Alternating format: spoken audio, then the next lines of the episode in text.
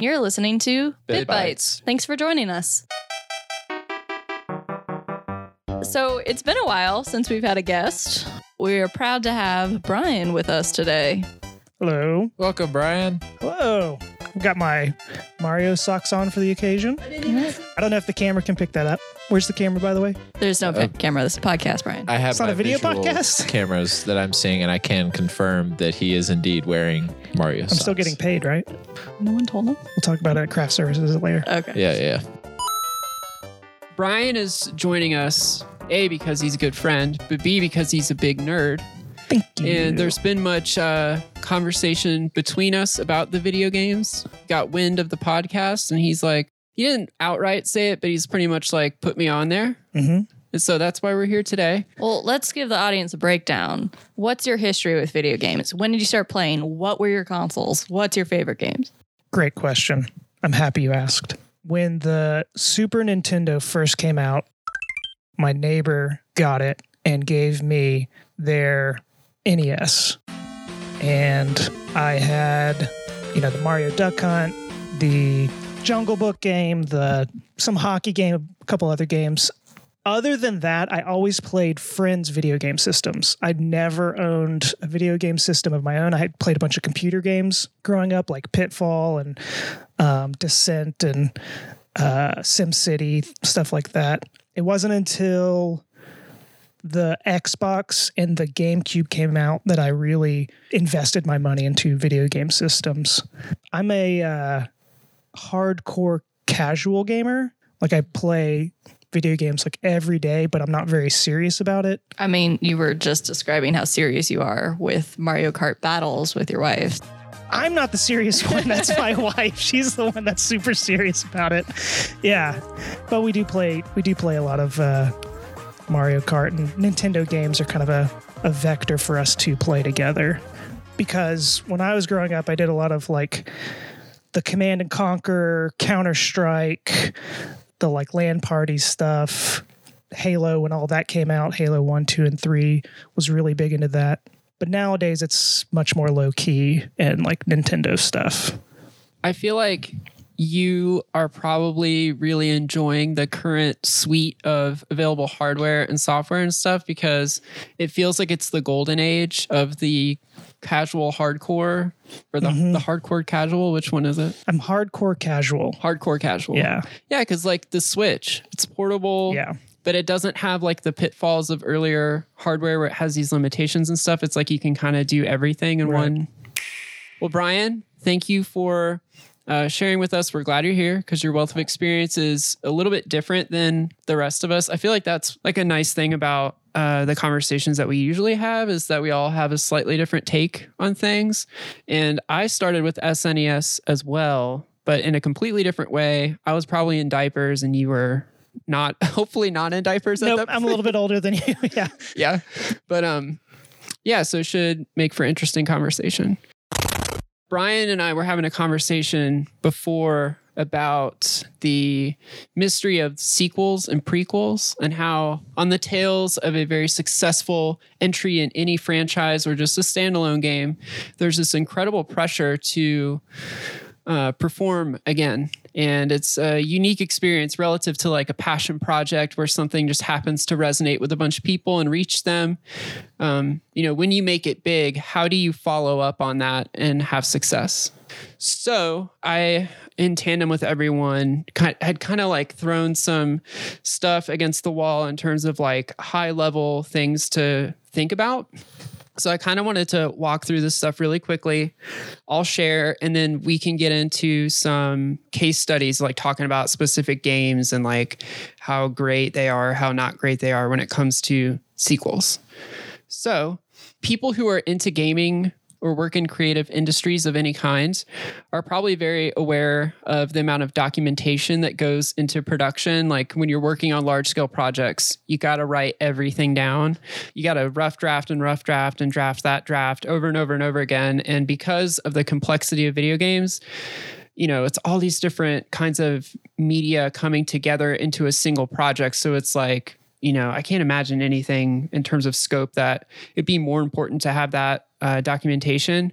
So, what a lot of game companies have evolved in terms of their uh, process is right from the get go, they create this game design document. So, large scale company being like Nintendo, Ubisoft, those kind of like massive publishers, they'll create this document that's like a massive like vision piece, a pre-production of kind of setting the idea and the concept and the genre, stories and characters, core game mechanics, gameplay, art and sketches and monetization. It's all kind of getting laid out right up front so that they can kind of think through like pitfalls and uh, how they're going to work through all this stuff to create this game. It's a lot of like moving parts and different departments and things kind of working in tandem. So It's their Bible.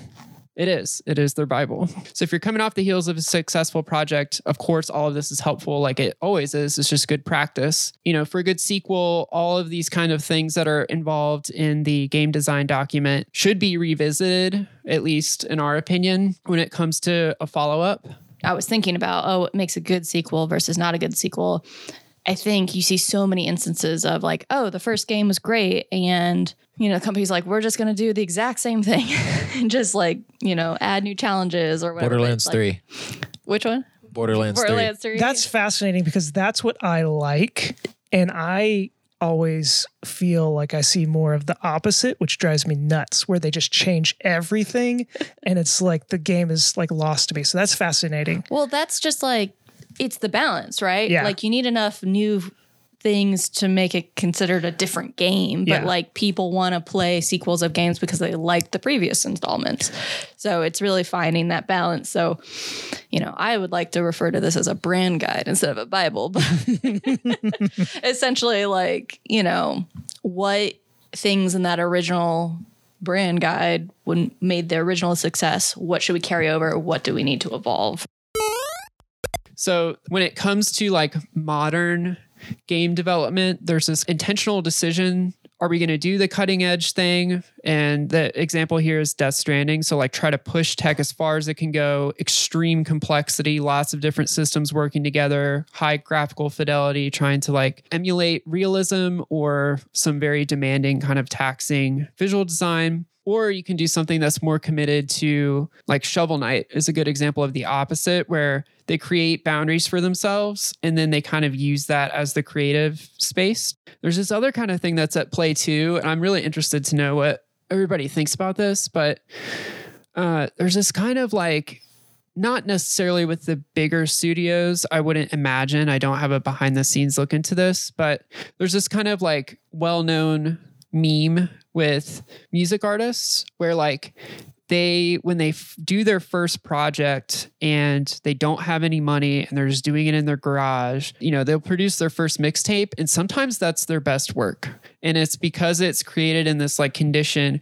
I don't know if you guys are familiar with like the beastie boys story but like they got a bunch of money and resources and stuff. It actually ended up screwing them up like being in the studio and stuff. And they moved back to the bronx and like worked out of a Right. dingy little apartment because that yielded like you know that's what made their stuff work i guess. So the context versus like later on in your career you make it you get the contract and then you're like expected to perform and sometimes that like we're demanding it of you doesn't necessarily yield the best results It's sort of hard to recreate though in the game industry, I think, because like what happens when you get an indie success?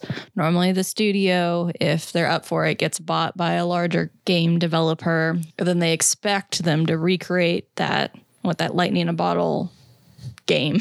they they want the mm-hmm. sequel.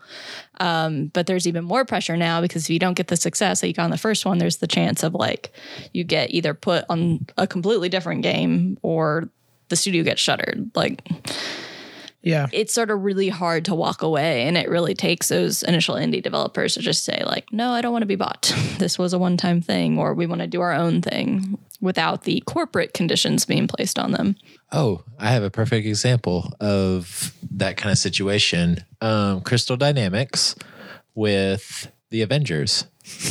Not exactly a success. You did story. such a great job on Tomb Raider. We want you to make a superhero game where you fly around. You don't have rope and actual physical things that we use in the world. We're going to use magic and lasers and all that stuff. So it should be a good game, right? Yeah, perfect translation.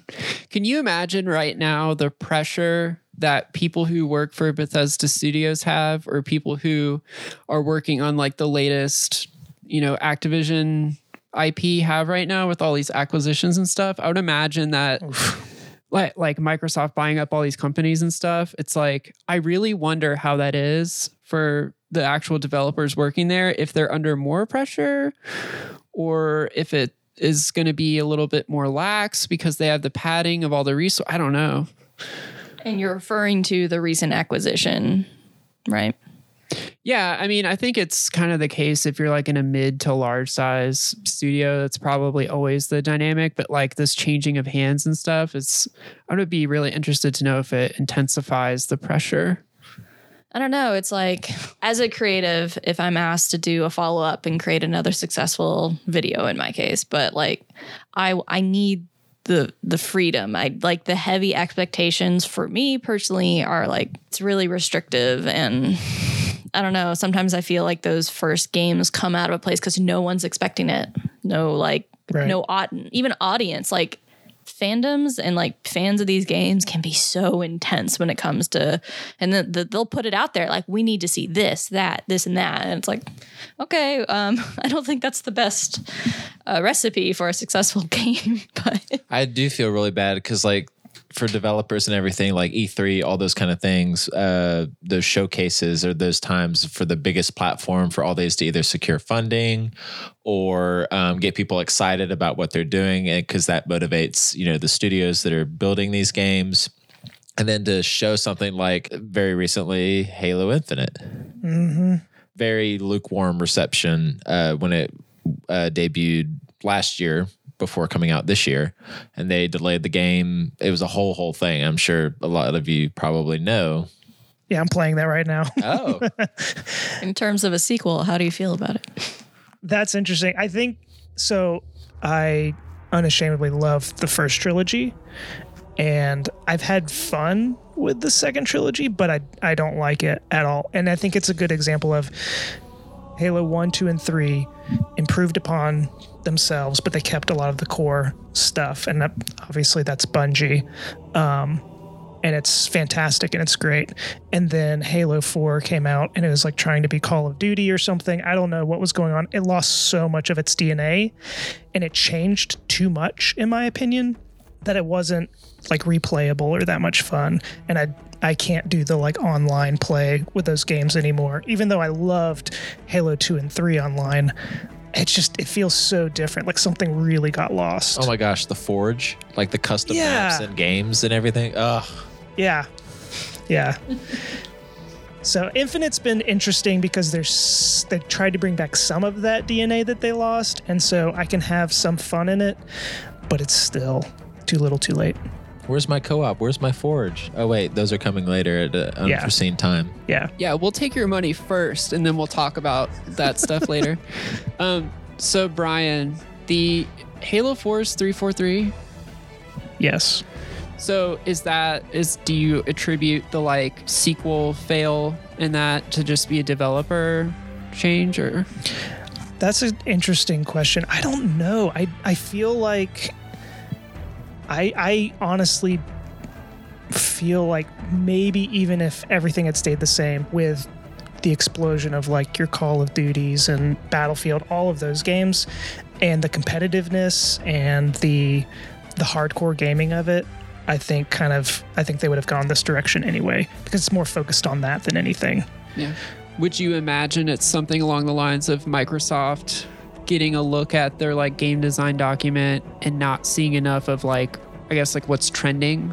Is it like a risk aversion thing to try to import a bunch of very popular tropes into an existing IP so they can ensure it's successful or Yeah, I think so because the original Halo trilogy has a lot in it that is heartfelt. It feels like there's that like Bible that you can like really feel like instantly when you start the first Halo game, there's like they've put a lot of thought into this that like may not ever be discovered in like future games or books or whatever. You know, the f- franchise exploded.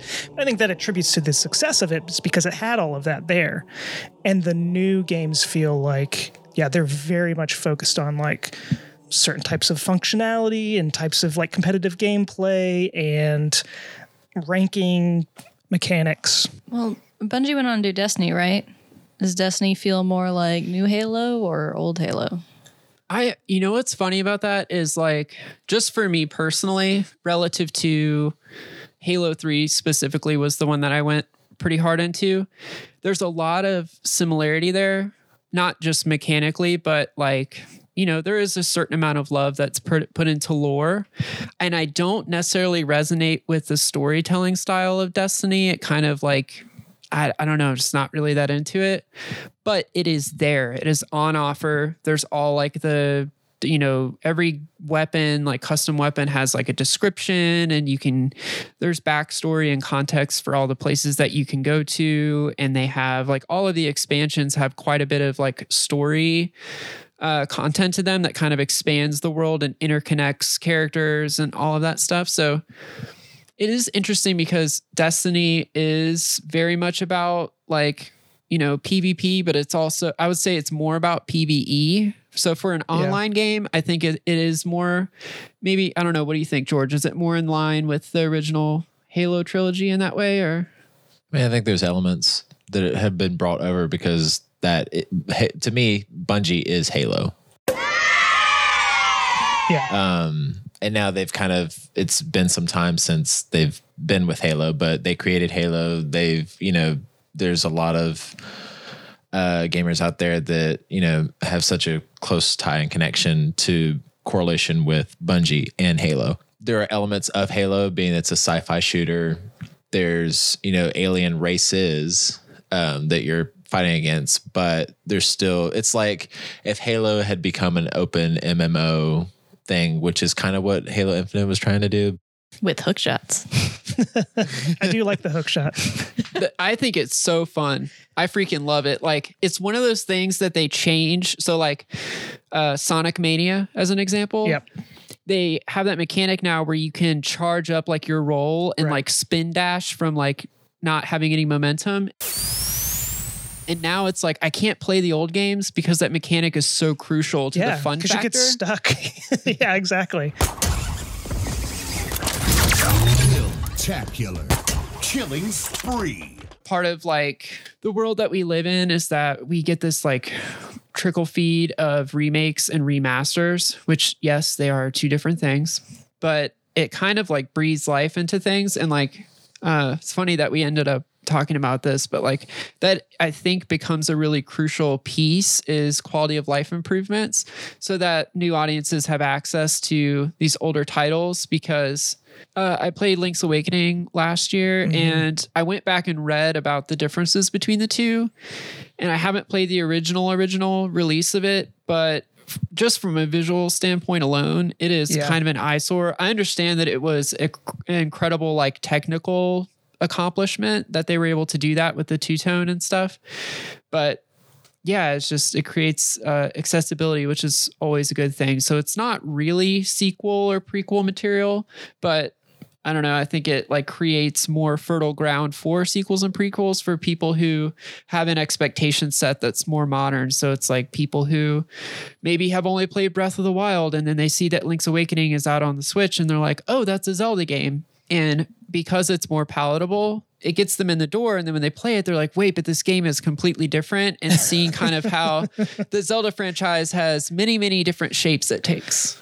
I almost see some of these like remakes, like the new Pokemon Shining S- Shining Pearl or Brilliant Diamond, whatever. Oh, Uh, I the- can't wait to get my 3D copy. I haven't gotten it yet. I'm like, it's sort of what you were saying earlier, Brian, about like I want my sequels to be just like the previous. like that's what I'm here for. Like Yeah. that's what those are to me. Like that is the draw of like, yeah, you played these what 15 years ago. I don't even know how long, but you want a fresh experience with a little bit extra Right. there's that. Um, so I, I don't necessarily, I know a lot of people are like, oh, we're just same with movies and TV. We're just making remaking stuff. We're not making new stuff. But like, if you give me enough extra polish and refinement and a few additions, I'm happy with it. Maybe some fan asks too. Fandom res- representation. Oh, yeah, a little bit of fandom masks. I think like for me, I haven't I didn't play Pokemon growing up, so that's actually new for me. And it just it's like that thing I was saying before with Link's Awakening, it like makes it more palatable for modern audience. I can't imagine coming in to Pokemon Fresh. They're so weird. Uh, they are really weird. Yeah, Yeah, if you come in like into like Sword and Shield and you've never played a Pokemon game before, like uh, I can't imagine how bizarre that would feel. it's really strange. I think one of my favorite Pokemon that ended up with at the at the end of Sword and Shield was like a dragon type that has little dragons that come Yeah. out of its face. that was my favorite that it too. uses as Yep. weapons. Yeah. It's like, okay, this is normal. this is for children, right? Yeah. Okay.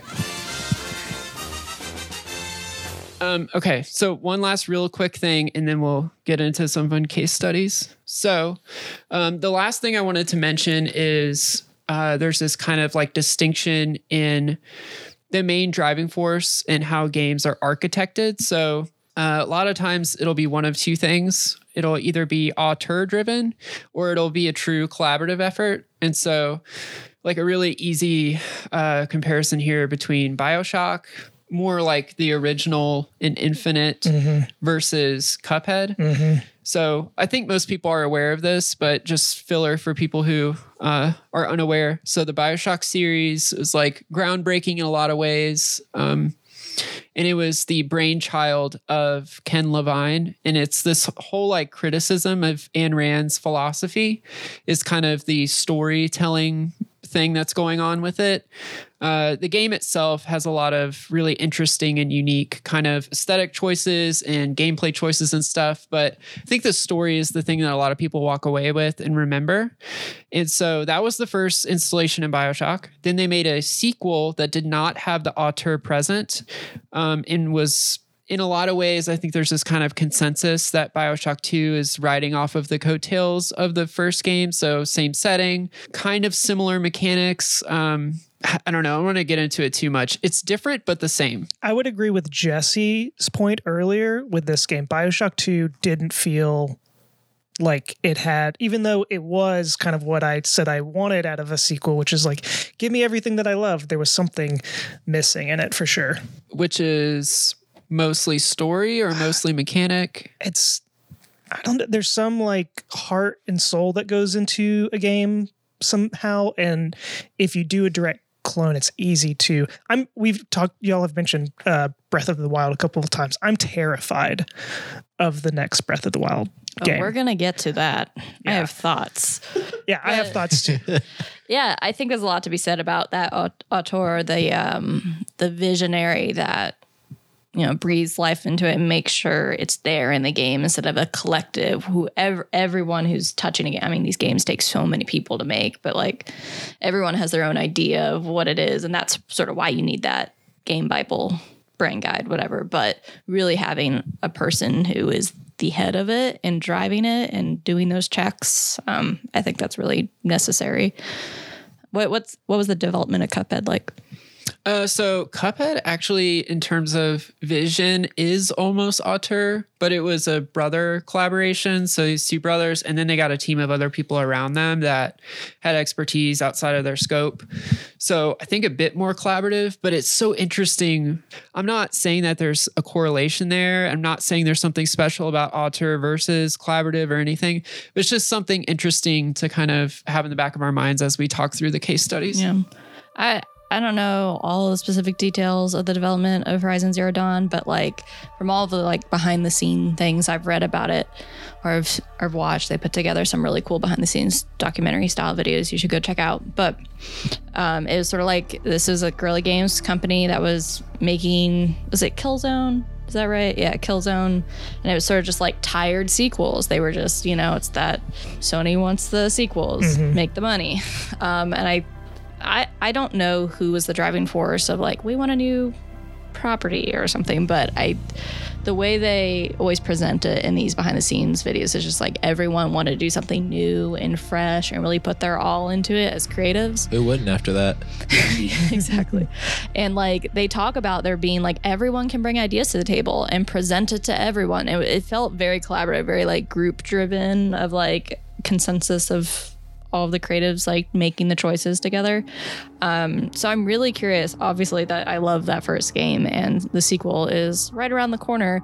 So I'm really curious if this is just going to be a copy the first game and not much new or innov- innovative, um, or if this second game is going to be give me everything I love about the first, but keep it fresh. which leads us into our case study. So this is the fun part. We actually talk about games now. So, okay, Brian, I want to give you the floor because this is kind of what kicked this whole thing off is you made a comment about Super Mario Bros. 3 and it being a masterpiece of video game history. So, first of all, you need to defend that statement. Not that I'm going to try to to argue with you, but tell us why. And then if you are able to give us some context around like the game that came before and after, like how does it fit into everything in terms of sequel? The year was 1995. was it 95? I have No. The internet. It was like 93 or something. 88. 88. What? North America was 1990. Oh, we got Oh, it two years later. Okay. Oh, So it only counts. in it came out. A, America it came out a year. It came out a year before Super Nintendo, Super Mario World. Uh, Interesting. And cut all that out. Leave it in. Super Mario Brothers 3 is a masterpiece, first and foremost because I played it when I was like five or six years old, and any game that you play at that age is like the best game ever made. What I think is interesting about it as a sequel to the original Mario Brothers game, um, Wait, can I yes. so why are we skipping over Super Mario Bros. 2? So as far as I know, uh, that was supposed to be a totally different game, and with the success of Mario Brothers, they just reskinned uh, the players and just kind of made it a Mario game just to ride the coattails of that. So it's not technically considered like an actual sequel to Mario, even though it is kind of like incorporated in the Mario family now. Three was a much more intentional follow up to the Mario Brothers game. It feels definitely much closer to the first game than the second game mechanically and uh, villain sprites all of that. They did a major overhaul of the graphics. They added an overworld which was awesome. You could go backwards in the game they kept everything about the original one same power-ups exist they add new ones but the core ones are just as like vital it's not you know the the fire plant isn't obsolete because of the Tanuki suit or whatever. Uh, it feels bigger yet more like accessible. The first game is like super intimidating because it feels like an arcade game that you kind of have to play through in one setting to really like accomplish anything. Was the save feature available for the first one? Yeah, so you could actually save the game, which is amazing. You could go and I think you could replay levels. They did add some stuff that ended up not staying with the franchise, like the cards and some of the the power ups. But and you know what? I'm thinking about it now. We were talking about sequels like cloning.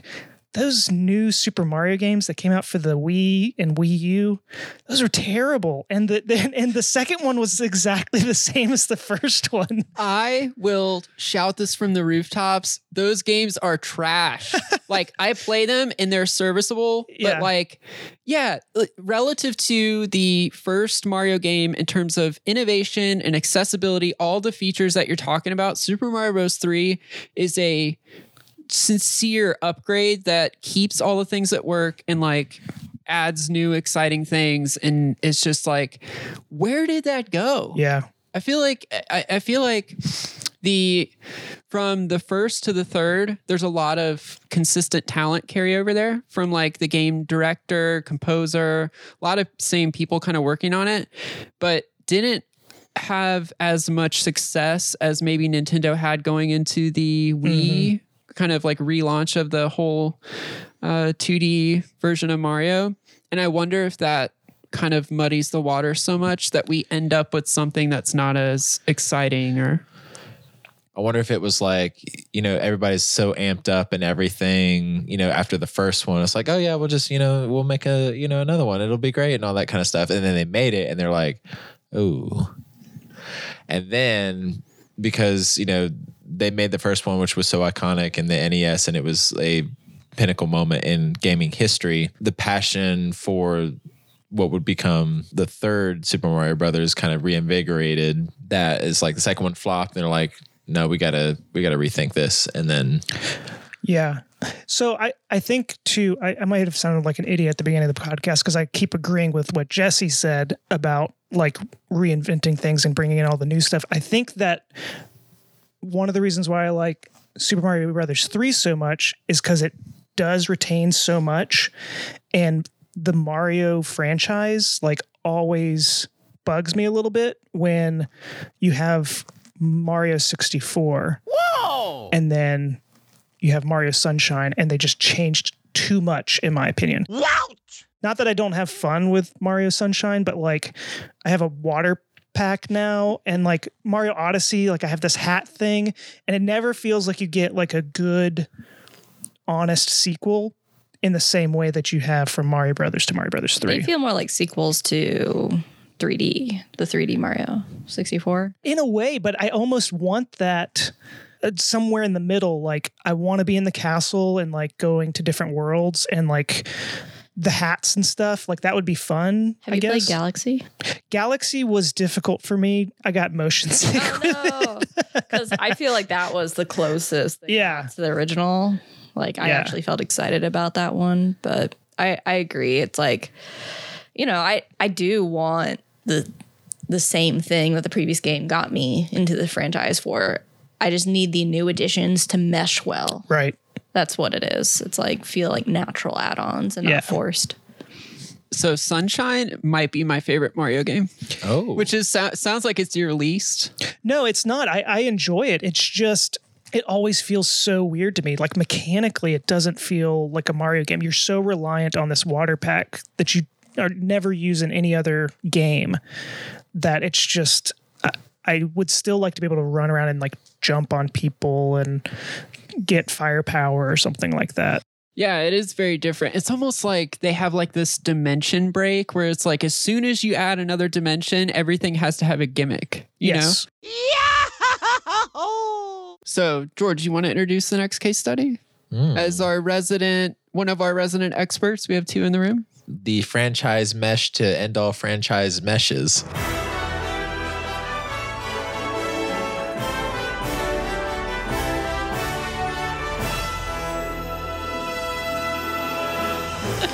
I'm about Super Smash Brothers. Yeah.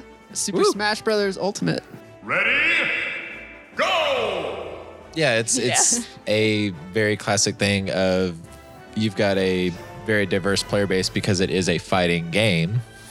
So you have very hardcore players and then you have the casual players and as I've said before, Super Smash Brothers is great because it's not your Street Fighter or your um, Soul Calibur or Tekken or stuff where it doesn't require these complex button combinations to you know play the game, but it is complex in the pacing of it. And uh, same kind of thing as uh, Smash Bros. The original. I don't even think there was any franchise crossover. I think it was just um, it was core to Nintendo, but it wasn't until Melee before they. No, it wasn't even Melee. Melee was still all Nintendo based, and then it was Brawl when they started introducing other characters from other mm-hmm. franchises, where you had Sonic and Snow Snake. Gear, Snake, and so great example of just iteration after iteration getting better and better and more tighter. Although, depending on who you ask, that's not exactly true. Yeah. Why don't you ask me? Brian, what do you think about What's that? your favorite? What's your favorite one, Brian? My favorite. Uh, hmm. That's a tricky question. I thought isn't Melee your favorite? So I'm of the camp that I loved the original one, and I felt like a lot was lost in Melee, even though f- like gameplay wise, I had more fun playing it. Aesthetically, like I hate how many characters there are. I hate the crossovers. I hate the like people with swords fighting Kirby. Um, like I love seeing like Mario and Donkey Kong and Kirby battle each other, but when you bring in like Street Fighter and all of this stuff, I'm like you could have two separate games and you could have one that's more like of those players and then keep the like cartoony Nintendo people together. That's just me. They need a completely separate game for Fire Emblem. That's Fire Emblem. Brawl. Right, exactly.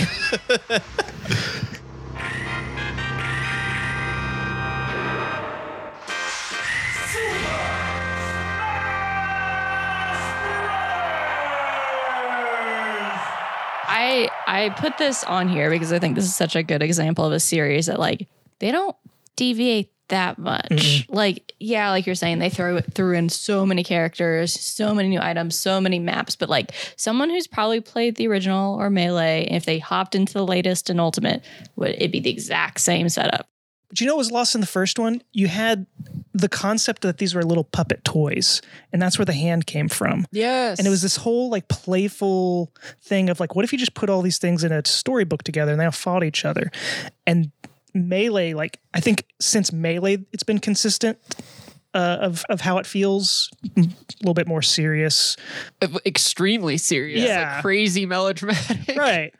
they kept the, the little statue thing and I I entered the series well with melee but brawl was probably the one I played the most growing up but like I don't know if you remember that intro but like they had the little statues Oh, yeah. thrown in with the arena and like the operatic voice like I'm not even gonna try to mimic it but like it's Oh, in come my on. head Oh yeah. do it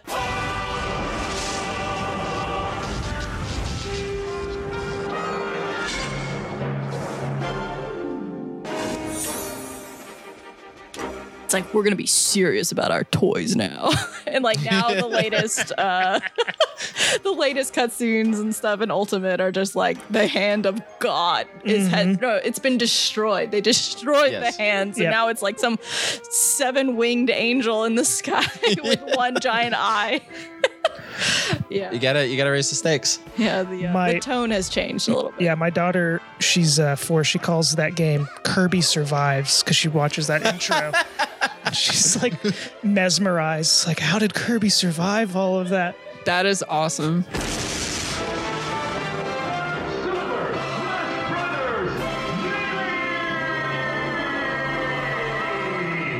But yeah, it's it's the sequel that keeps getting bigger and greater. But Bigger, is greater, that but the mechanics are the same. And I think you made a good point, uh, Brian, too, of just the fact that Kirby goes hand in hand with all of these other people that are two, three, four, ten times his size, and you can still hold your own. That's Yeah. pretty. That's a I think a cool testament just to Mr. Sakurai.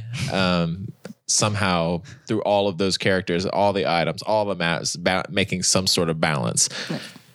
Well, whether or not you like the aesthetic, uh, is putting like Final Fantasy Cloud with a mm-hmm. giant ass sword right up next to Kirby is very much a kid's. I'm bringing my Gundam and you're bringing your Barbie. That's true. I can't. I can't say they're not fun. I love all of those games. Okay, so we've talked we've we're all warmed up. We talked about some Mario. We talked about some Smash. Now it's time for the big one. We're talking about So I wanted to quickly kick things off with Majora's Mask. I'm sure we all have heard this story, but very quickly. So Majora's Mask is the direct sequel to Ocarina of Time. Ocarina of Time is the franchise break into 3D, and it was incredibly successful. And so the story goes something like they needed a follow up. And the initial idea was to let's just remix what we already have and re release and make money. But the person who had been working on Ocarina of Time in terms of like level design and dungeons and stuff was like, that sounds incredibly boring. So, what if we did something a little bit more ambitious than that? But they had some established boundaries for what was possible. So they had a year for development and they knew it would be on the same engine and reuse assets. And so within that, it's like if you can do something in a year that's more interesting and bigger in scope, like go for it. So they did. And there was this whole idea. I think the vision for it came first, which is in terms of sequel is so interesting to me. So there was this idea that was inspired by a movie, and it's this kind of you repeat the same day over and over again. And as you repeat it, the world is revealed to you. And so they knew that they were going to do this like repetition type thing. And they knew that the scope would be limited, but that they could kind of like have repeat content in there as a way of creating a lengthier game, which sounds like a cop out, but obviously makes for a very interesting game because I think a lot of people remember Majora's Mask pretty fondly.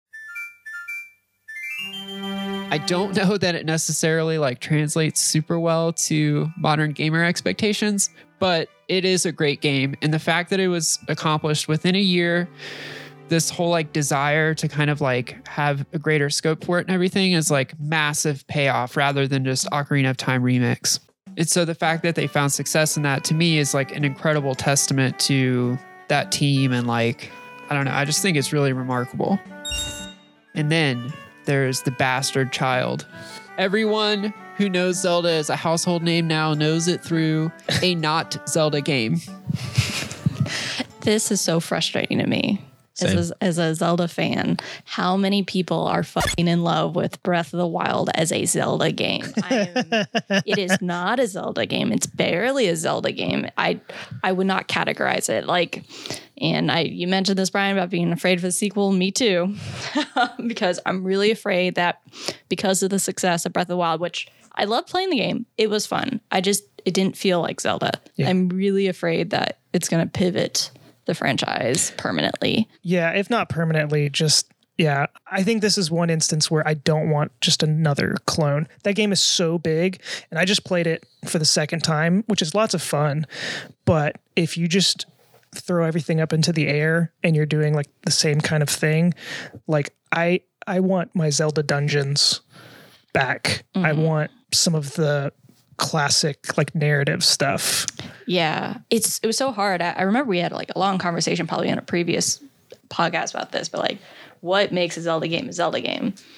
And maybe I'm being a little bit hypocritical because, like you just said, with Ocarina of Time, it changed the franchise pretty drastically, and they stuck with that until Breath of the Wild. But I just feel like Breath of the Wild they didn't take what was best from older games. They just rebuilt the structure to mimic, and they start they redefined newer gameplay, like open world. They did. I'll give them that. That sort of go wherever you want mentality, the survival crafting, they like including the physics, like that was. I love it. It's for- it's so much fun, but Yeah. Mm-hmm. it doesn't feel like a Zelda game for sure. like yeah you do trip over a chest or a puzzle or an enemy camp like every corner you turn and you're creating your own story but like to me the classic zelda formula is like it's it's the hero's journey essentially it because it's structured like some people call it the hallway i don't i would say it's a giant hallway. I want to call it. It's not that linear, but like it is a structured linear story, and they they carefully place the dungeons, mm-hmm. the the chests with the special power ups or tools, like Yeah. with the story. So like they all work in tandem and they support each other. And like by the end, you you feel like a hero that's gone from like farm boy to hero. Like I don't know. There's just that feeling that in Breath of the Wild, like you could completely skip all of the memories that give you any story. And like it just, it felt like they just put a skin on top of a new game. It's like, yeah, you have a hero called Link, and there's Zelda, and there's Ganon. there's familiar races and locations, but I don't know. I just, that. That DNA felt gone. Yeah. I feel a little bit differently about it. Yeah, go. We don't want to all be about the same thing. I didn't really grow up playing the older Zelda games.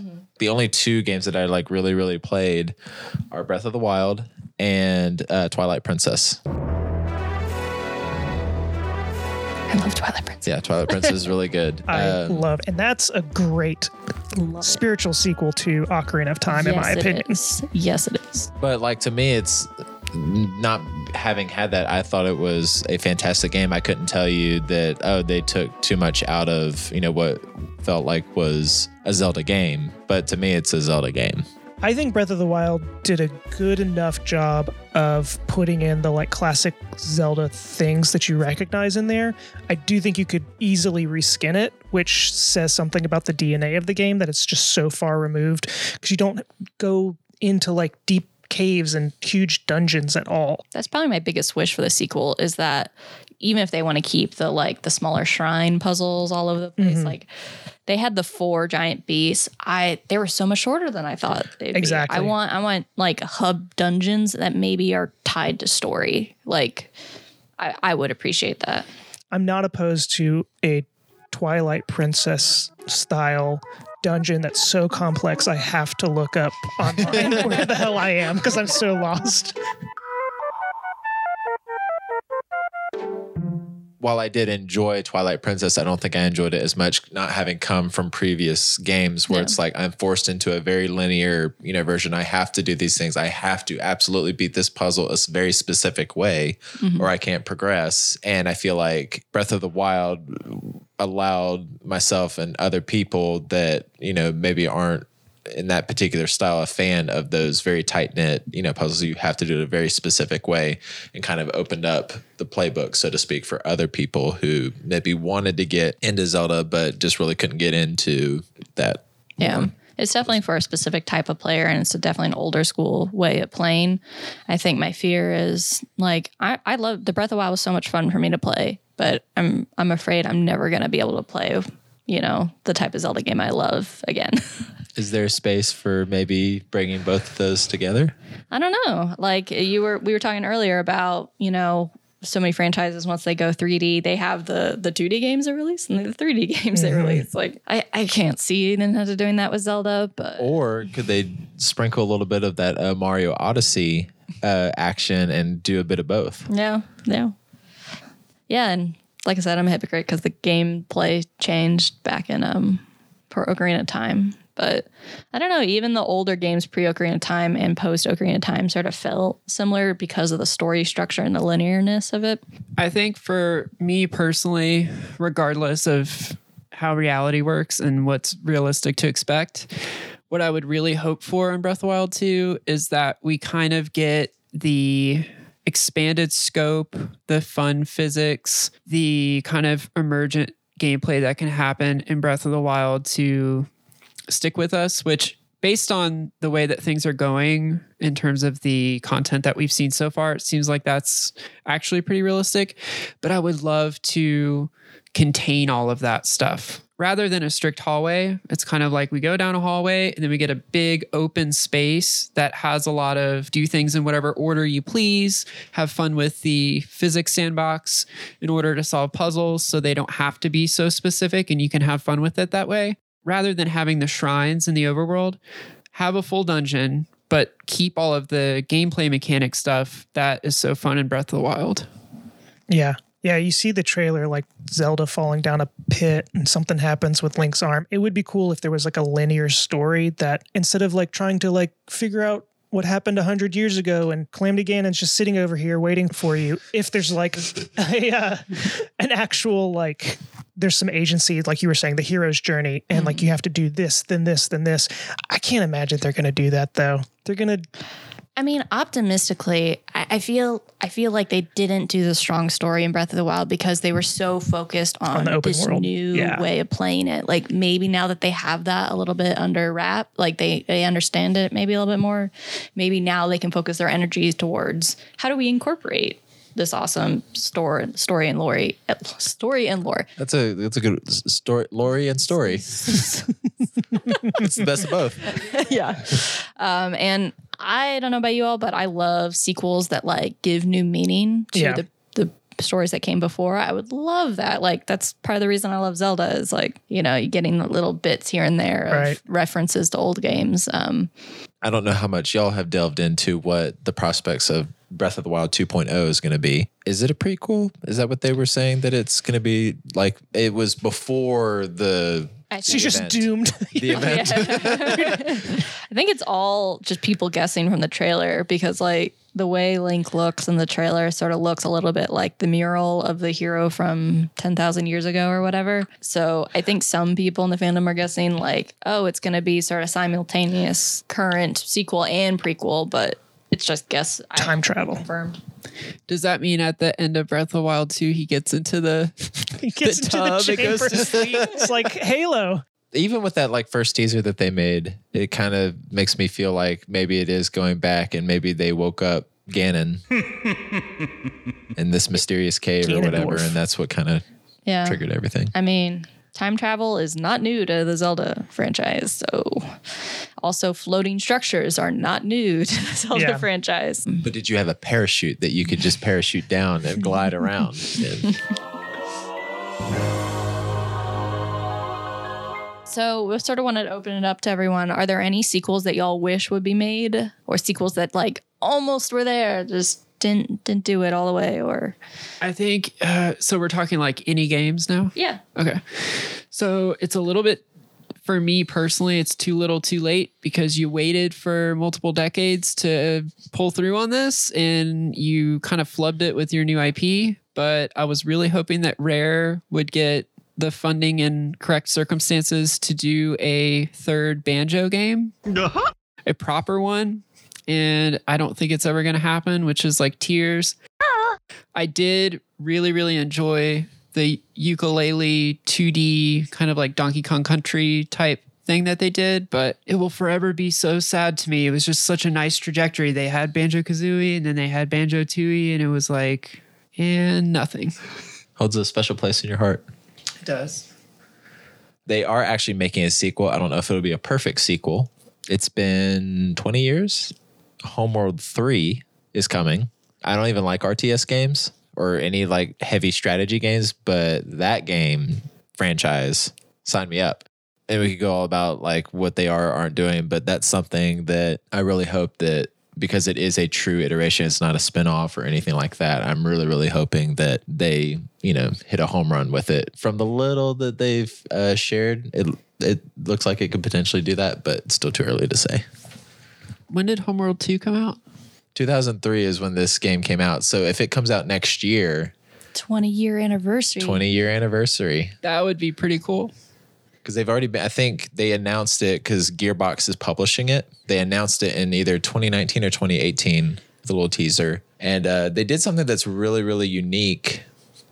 They did a what would be kind of considered for like a video game of like a GoFundMe or a Kickstarter kind of thing where you could go and invest in, even though I'm assuming they kind of had funding secured for the game, but you could even still go in and invest uh, and you would get different tiered prizes for how much you invested in the game. And they're doing periodical updates on the development of the game from mechanics to uh, lore to music. I mean, everything. You're kind of getting a front row seat on how it's shaping. I love when they spend the effort to do that kind of stuff because it's so hype. Like for a fan, that that's so awesome. Yeah. Hmm. Any any wishes? S- ski, another ski game. Remember ski? The bottomless snowman would eat you. What is that? Are y'all too young for this? Back in my day, we played computer games like ski. oh my gosh, I do remember this. Ski free. Oh, ski free. That's my fault for not giving it the right name. Ski free. I have never heard of this. You just ski down a mountain, and the bottomless snowman will eventually eat you. Oh, Okay, remember this. I gotta put this on the Yeah. website for reference so people understand the majesty of this. it's beautiful. Yeah. It's like uh, Microsoft Paint. For whatever reason, my grandmother had more computer games than I did growing up. She had her computer always always loaded with these weird PC games, Pitfall and Ski and Rodent's Revenge and puzzle games and stuff. Anyway, uh, I was racking my brain trying to think of a sequel missing in my life. You know what I miss is SimCity. I wish that they just make a good SimCity game. Don't make it online. I want 2000 or 3000 and l- give me my jazz music and give me all the cheat codes in the world and let me pause time and let me just build a ultimate city. That's what I want. I just like a Sim sequel that doesn't have like 20 $20 DLC packs. Right. The whole experience. That'd be nice. Yeah. You just got to get into that uh, Game Pass subscription. Then you don't have to worry. about Apparently. Game Pass would go broke if they did that with Sims in it. Something that I was triggered. I don't know why this is correlated in my brain, but um, when you were talking about ski free, it triggered a recent memory of an article that I found uh, about a survival horror game where uh, you have a evil uh, train that is trying to kill you. It's like the the train's name is Charlie. Yes, Choo Choo Charles. That's what it is. Choo Choo Charles. It is Oddly horrifying. bloodthirsty train. Oh no. That's Yeah, nightmare that's fuel. um oh no. when you said boogeyman, I, that's what went into my yeah. For our listeners, this is a train with a very creepy face, giant spider legs growing out of it.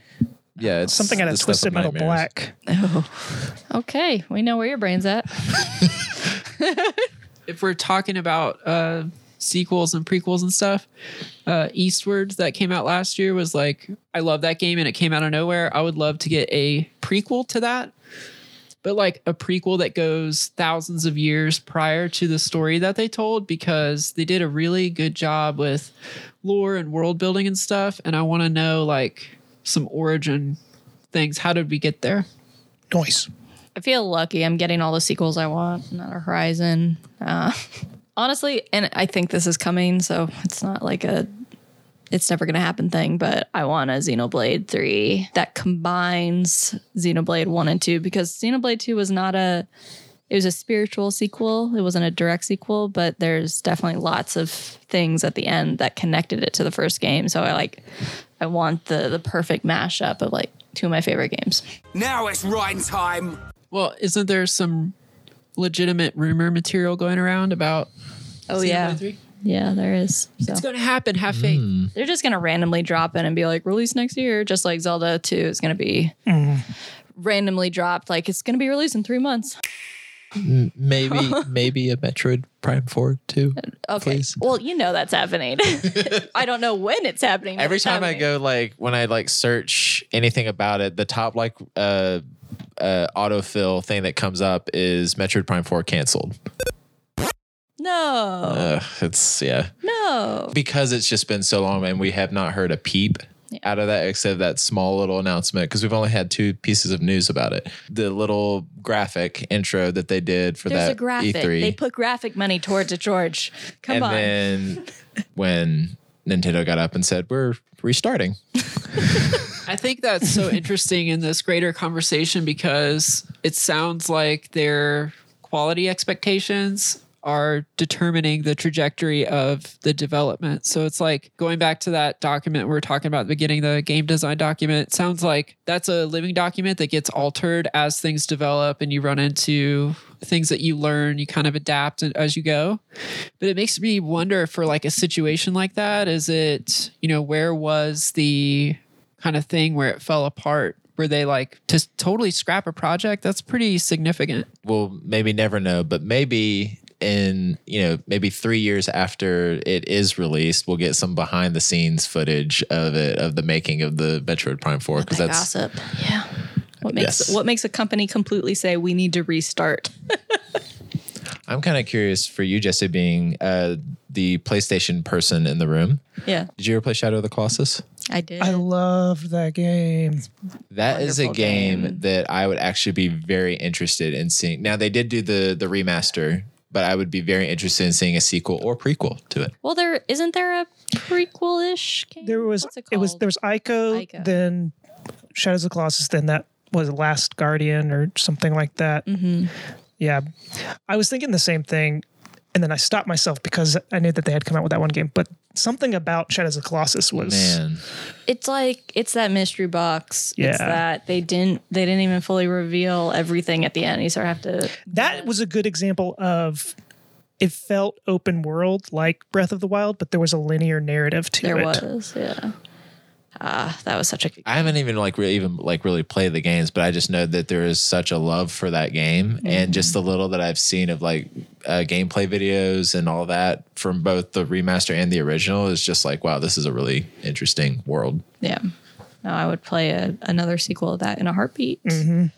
Um, I think, I don't know, with The Last Guardian, I think I, I didn't play it, but I, I got the sense that it was like too much. Yeah. Like, I don't know, the mystery, the bareness almost, the mystery of, of Shadow was so good. I'm like, you don't need to give us that much more, just a little bit. Yeah, exactly. Yeah. Well, George, uh, this is probably going to happen, but would you be interested in a Fallen Order Jedi sequel? Oh, 100%. Yeah. Prequel or sequel, or make them both. Maybe like first part is prequel and then the second part is sequel. I would love that. I feel like there's Do so whatever much, you want, respawn. Dude, uh, there's so my much money is in your hands. Yeah. That's great. Oh, Titanfall. That would have been another from Respawn that I would have really liked to have a sequel. And people keep asking, but they're like, no, we're doing our little Apex Legends kind of thing. So you can wait your turn. Which to me, that seems like a hundred percent a business decision to have Yeah. that, like, yeah, that model of game. Uh, are we gonna get a Death Stranding too? Probably wouldn't be called that, knowing Kojima, but maybe. He'll make a game that doesn't seem like a sequel, and then you play the last five minutes of it, and whoa, mine, f- it actually is a sequel. Yeah. So He's working on something.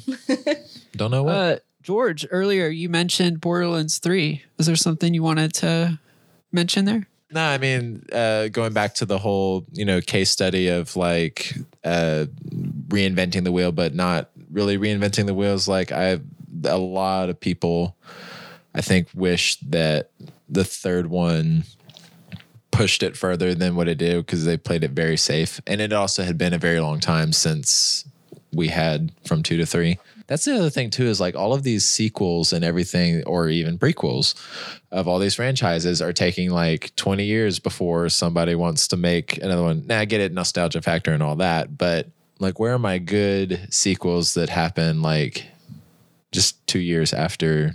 games are too big now to get it done in two years. It's just the only reason like Call of Duty does it is because they have three different studios working simultaneously on a game. It's like they cycle through. Yeah. So, Brian, what's the final word? How do you make a Super Mario Bros. 3? How does it happen? I don't know that you can anymore because everything in the Mario franchise has to have a gimmick. If you're talking about Mario specifically, but it, with, and I guess with any game, like if you are dependent on throwing a hat as like your gimmicky thing, if you make a direct sequel, it's going to be like what Jesse was saying, and it's going to not feel innovative enough.